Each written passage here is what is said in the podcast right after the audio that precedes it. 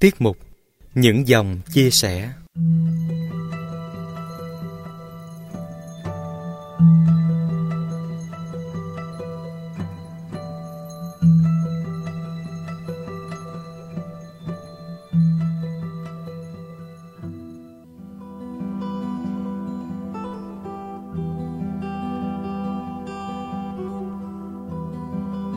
Đó là một buổi chiều mùa xuân đẹp trời tại công viên trung tâm.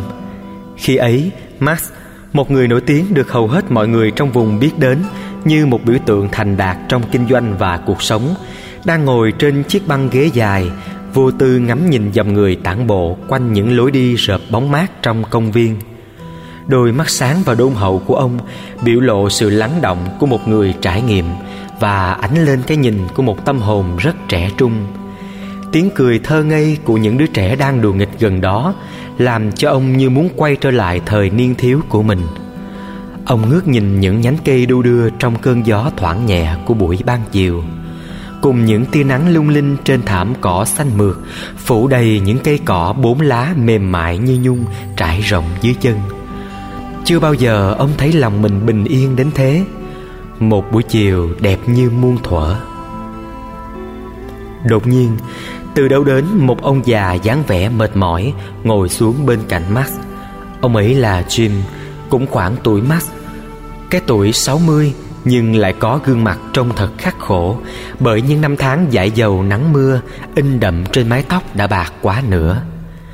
Thế nhưng, trong dáng đi của ông Cũng toát lên một tư thế kiêu hãnh và đầy tự trọng. Ông đã trải qua không biết bao nhiêu thăng trầm của cuộc đời, Đặc biệt 30 năm gần đây là thời gian khó khăn hơn bao giờ hết Đã lâu lắm rồi, Ông không biết thế nào là mùi vị của niềm vui, Thành công hay hạnh phúc Khi đưa ánh mắt nhìn sang người đối diện, Cả hai chợt thấy có điều gì dường như quen lắm, Gợi lên từ rất xa xăm Nhưng cũng thật gần gũi Anh là Max phải không? Ông già lên tiếng hỏi Còn anh, có phải là Jim không? Mắt nhìn thật lâu Và hỏi với giọng ngạc nhiên không xiết. Ôi bao nhiêu năm đã trôi qua? Ông lão tên Jim thốt lên. Không thể nào như thế được Thật không thể tin nổi. Max nghẹn lời. Họ đứng dậy ôm chầm lấy nhau. Max và Jim từng là đôi bạn rất thân từ hồi họ còn sống ở khu phố nghèo. Ngày ấy, lúc nào người ta cũng thấy hai thằng bé gầy nhom quấn quýt đùa giỡn bên nhau. Chúng chia cho nhau từng hòn bi, miếng bánh và lũ trẻ trong khu phố chẳng thể nào dễ dàng bắt nạt được chúng vì bất cứ ai đụng tới đứa này là đứa kia sống chết xông ra bảo vệ bạn hết mình. Tuổi thơ nhọc nhằn, vất vả nhưng ấm áp tình bạn giữa hai người bạn nhỏ đột ngột bị gián đoạn khi cả hai vừa bước vào tuổi thứ 10. Tôi đã nhận ra ngay đôi mắt xanh của cậu, Chima. Mắt xúc động. Còn tôi thì không thể nào lầm vào đâu được. Cái nhìn thẳng thắn và chân thành của cậu. Từ cách đây 50 năm vẫn không thay đổi chút nào. Tôi vẫn nhớ cậu, Dù ngần ấy thời gian đã qua, Chim nói giọng run run. Sau khi bồi hồi nhớ lại Và cùng nhau hàng huyên những kỷ niệm thời thơ ấu được một hồi lâu, Max nói, Anh bạn cũ thân mến, Giờ cậu hãy kể cho tôi nghe tình cảnh của cậu bây giờ đi. Tôi nhận thấy trong mắt cậu phản phất một nỗi buồn lớn lắm. Chim thở dài. Cuộc đời tôi là một chuỗi dài những thất bại liên tiếp. Chuyện là như thế nào? Chắc cậu còn nhớ cái ngày mà gia đình tôi dọn đi Lúc chúng ta mới lên 10 Tôi đã ra đi và không bao giờ trở lại. Chắc cậu không biết lý do tại sao phải không? Lúc đó, một người chú của cha tôi vừa mới qua đời. Nhưng ông ấy lại không có con cái gì cả. Thế là cha tôi được thừa hưởng toàn bộ gia tài của ông chú để lại. Cha mẹ tôi không muốn để mọi người biết chuyện Nên đã phải đổi nhà, đổi xe, đổi cả hàng xóm lẫn bạn bè Và chúng ta cũng mất liên lạc từ ngày đó. Thì ra chuyện là như vậy. Tôi cứ luôn thắc mắc Không biết chuyện gì đã xảy đến với cậu. Chắc là món tiền thừa kế đó lớn lắm phải không? Đó là cả một gia tài khổng lồ. Ngoài tiền bạc Gia đình tôi còn được thừa hưởng một nhà máy dệt đang rất ăn nên làm ra. Với tài năng của mình, cha tôi ngày càng khuếch trương nhà máy đó lên. Khi cha tôi mất đi, Tôi thay ông quản lý nó Nhưng thật xui xẻo Mọi việc cứ ngày càng tệ đi Cho tới ngày hôm nay Thế chính xác chuyện gì đã xảy ra với cậu vậy? Trong một thời gian dài quản lý công ty Tôi đã không thực hiện bất kỳ sự thay đổi nào Vì mọi việc dường như diễn ra rất xuôi chèo mát mái Nhưng sau đó các đối thủ cạnh tranh xuất hiện ngày càng nhiều và thế là lượng sản phẩm bán ra của công ty tôi bắt đầu sụt giảm. Lúc đó, sản phẩm của tôi vẫn là loại tốt nhất nên tôi nghĩ khách hàng sẽ hiểu rằng mặc dù hàng của những hàng khác rẻ hơn nhưng chất lượng thì không thể nào bằng công ty tôi được. Nhưng khách hàng có biết gì về các loại tốt hay xấu đâu. Họ cứ chuộng loại vải vừa rẻ vừa hợp thời trang hơn thôi. Jim ngừng lại, Hít một hơi dài. Thật không dễ dàng gì cho ông khi phải một lần nữa nhớ lại tất cả những chuyện này. Còn Max thì vẫn im lặng. Ông không biết phải nói gì để chia sẻ với người bạn thiếu thời trước tình cảnh này. Jim tiếp tục kể. Lợi nhuận đi xuống trầm trọng, Nhưng nhà máy vẫn tiếp tục hoạt động. Thu nhỏ quy mô làm ăn, Cắt giảm chi phí đến tối đa. Thế nhưng, càng ngày doanh thu của công ty lại càng giảm sút. Tôi cũng đã xem xét đến việc tạo ra một sản phẩm mới, Nhưng chẳng có nhà đầu tư nào chịu bỏ tiền vốn ra cả. Tôi không có nhiều sự lựa chọn lúc đó. Tôi đã nghĩ đến việc mở một dãy cửa hàng của riêng mình Và đã bỏ công nghiên cứu về việc này mất gần một năm. Nhưng cuối cùng, khi tôi đã có thể thực hiện được ý tưởng này Thì lại không còn đủ tiền nữa. Thế là tôi vỡ nợ. Tôi buộc lòng phải bán nhà máy, đất đai, nhà cửa Tất cả tài sản của mình. Tôi đã có tất cả Có những gì mà mình hằng mong muốn Và cũng đã mất tất cả. Quả là may mắn không bao giờ ở bên tôi. Thế sau đó cậu đã làm gì? Max hỏi.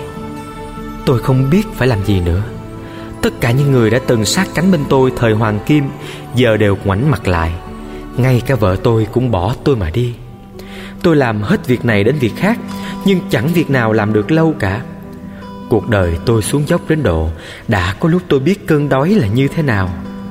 15 năm gần đây, Tôi đã phải cố gắng hết sức để có thể sống được qua ngày. Tôi sống nhờ vào số tiền mọi người thường cho Khi làm giúp họ những công việc lặt vặt.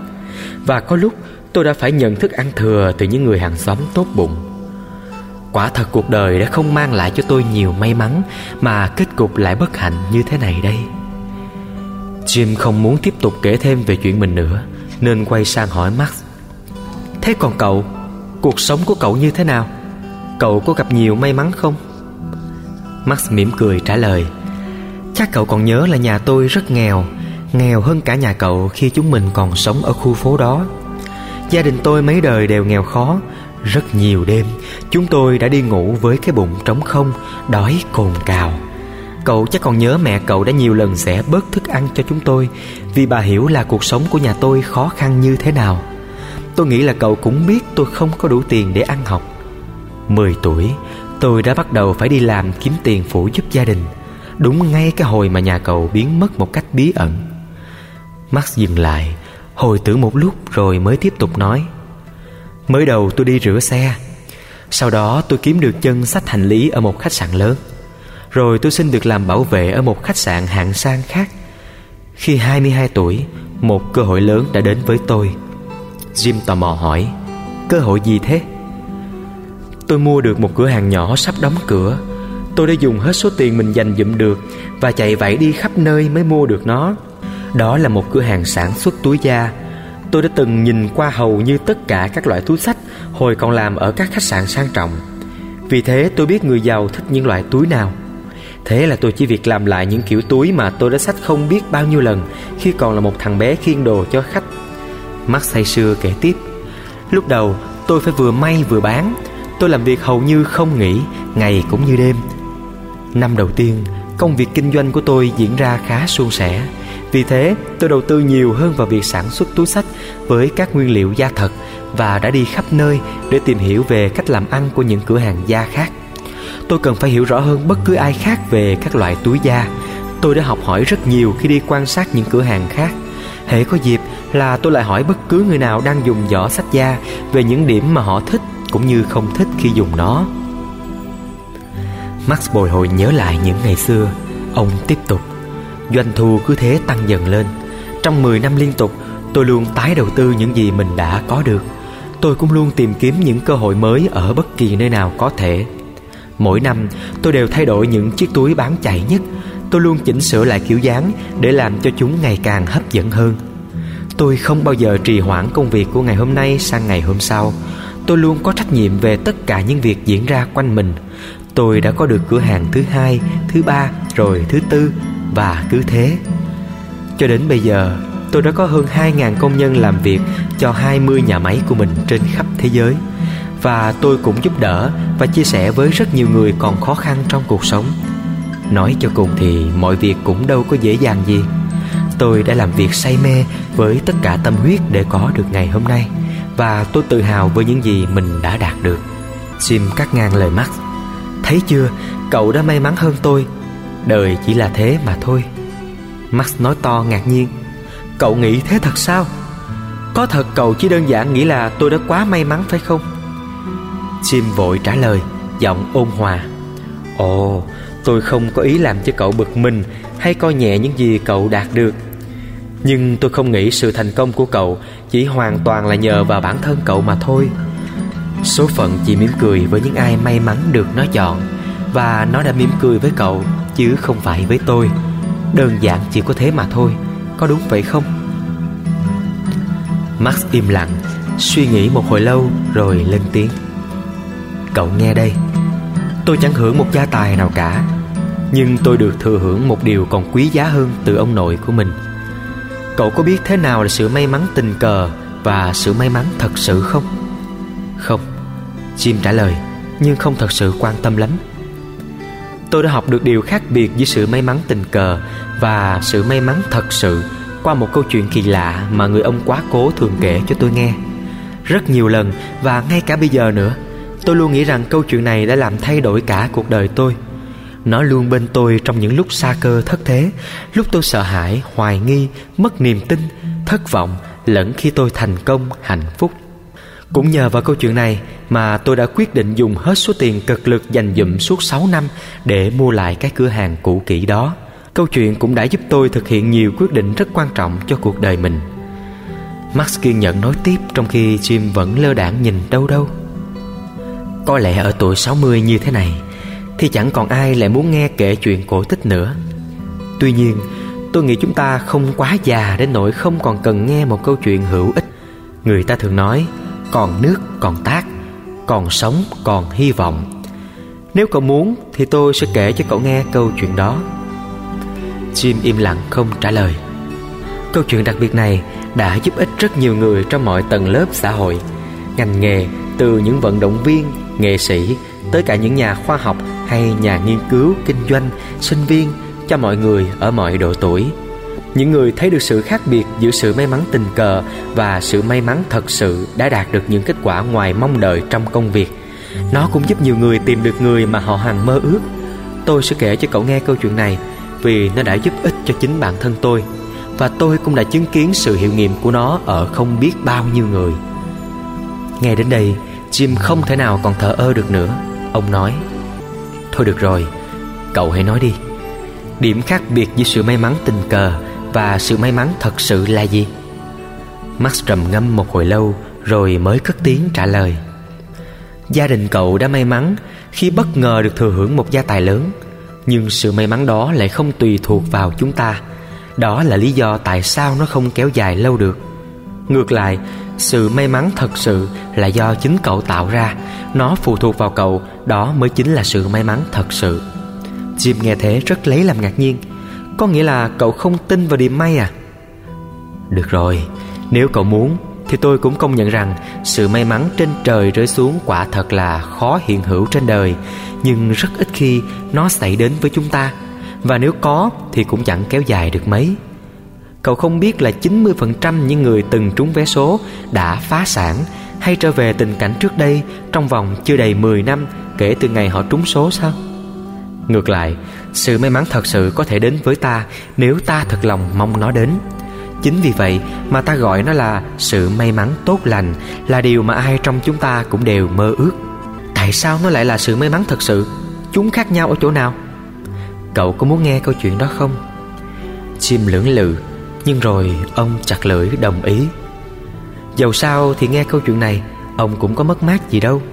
Ông cũng thấy vui vui khi thấy người bạn thời niên thiếu đã nửa thế kỷ nay mới gặp lại của mình lại muốn kể cho nghe một câu chuyện cổ tích ở vào cái tuổi đã bạc trắng mái đầu. Đã lâu lắm rồi mới có người trò chuyện với ông như thể ông vẫn là một cậu bé vậy. Được rồi, cậu hãy kể đi, tôi nghe đây.